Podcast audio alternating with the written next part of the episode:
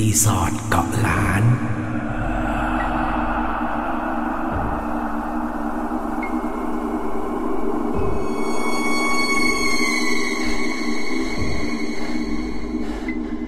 เราไม่ค่อยจะเจอหรือรู้สึกอะไรกับเรื่องพวกนี้เท่าไหร่ แต่แฟนเก่าของเรานั้นไวมาก ก็คือแบบถึงกับนอนไม่ได้เลย ต้องคอยเรียกเราทั้งคืนมีครั้งหนึ่งไปเที่ยวเกาะล้านกันครั้งแรก พอลงจากเรือแล้วก็มีคนมาแนะนำที่พักให้เรา เราก็ขี้เกียจหา ก็เลยโอเคเอาตามนั้น พอพี่เขาพาไปส่งที่รีสอร์ทแล้ว ก็ไปรับกุญแจห้อง พี่เขาก็ดูตกใจ แล้วก็ถามพนักงานต้อนรับว่า ไม่มีห้องอื่นแล้วเหรอ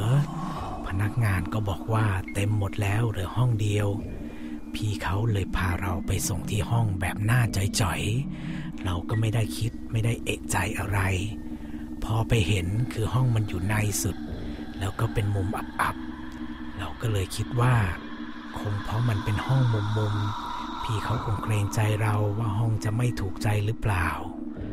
เราก็โอเคก็จ่ายตังค์ไป ไม่มีปัญหาอะไร เพราะความร้อนของอากาศ อยากเปิดแอร์เย็นๆ แล้วพอจ่ายตังค์พี่เขาก็ลนๆรีบเอากุญแจให้ แล้วก็เดินหนีไปอย่างทันที ประตูก็ไม่ปิดให้เรา เราเลยเดินไปปิดประตูแทน พอปิดปุ๊บ ฝักบัวในห้องน้ำหล่นปัก คือดังมาก แฟนเราก็หน้าเหวอเหวอเราเป็นคนไม่ค่อยกลัวอะไรแบบนี้เท่าไหร่ แล้วก็ไม่อยากให้เสียบรรยากาศด้วย เลยบอกแฟนว่า ตัวยึดที่เกาะฝักบัว คงจะเก่าแล้วและคงไม่ดีด้วยแหละ ฝักบัวเลยหล่นลงมา เราก็เดินเข้าไปในห้องน้ำเก็บฝักบัวไว้ตรงที่ของมัน แต่ก็ปรากฏว่า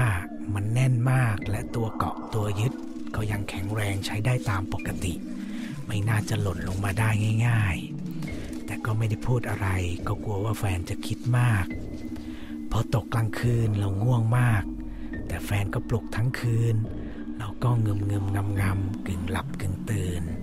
แฟนบอกให้ตื่นมาอยู่เป็นเพื่อนหน่อย แฟนนอนไม่ได้เลย เราก็แบบตื่นไม่ไหวจริง ๆ แฟนเลยบอกว่างั้นไปเปิดไฟห้องกับไฟห้องน้ำให้หน่อย ไอเราก็ง่วงจัดเลยเดินไปเปิดไฟทั้งห้องเลย แล้วก็เปิดทีวีทิ้งไว้ด้วย พอตอนเช้าเราตื่น แฟนเราถึงจะได้นอน แฟนเราเขาบอกว่า เห็นเงาคนเดินในห้องน้ำตลอดทั้งคืน แล้วก็ได้ยินเสียงทุบตรงกำแพงข้างนอกฝั่งห้องน้ำซึ่งพอเราออกไปดูฝั่งห้องน้ำคือมันไม่มีตึกไม่มีอะไรเลย เป็นป่าเป็นหญ้ารกๆแค่นั้นเอง ดีที่พักคืนเดียว ถ้ามากกว่านี้แฟนเราคงช็อกไปแล้วเพราะไม่ได้นอน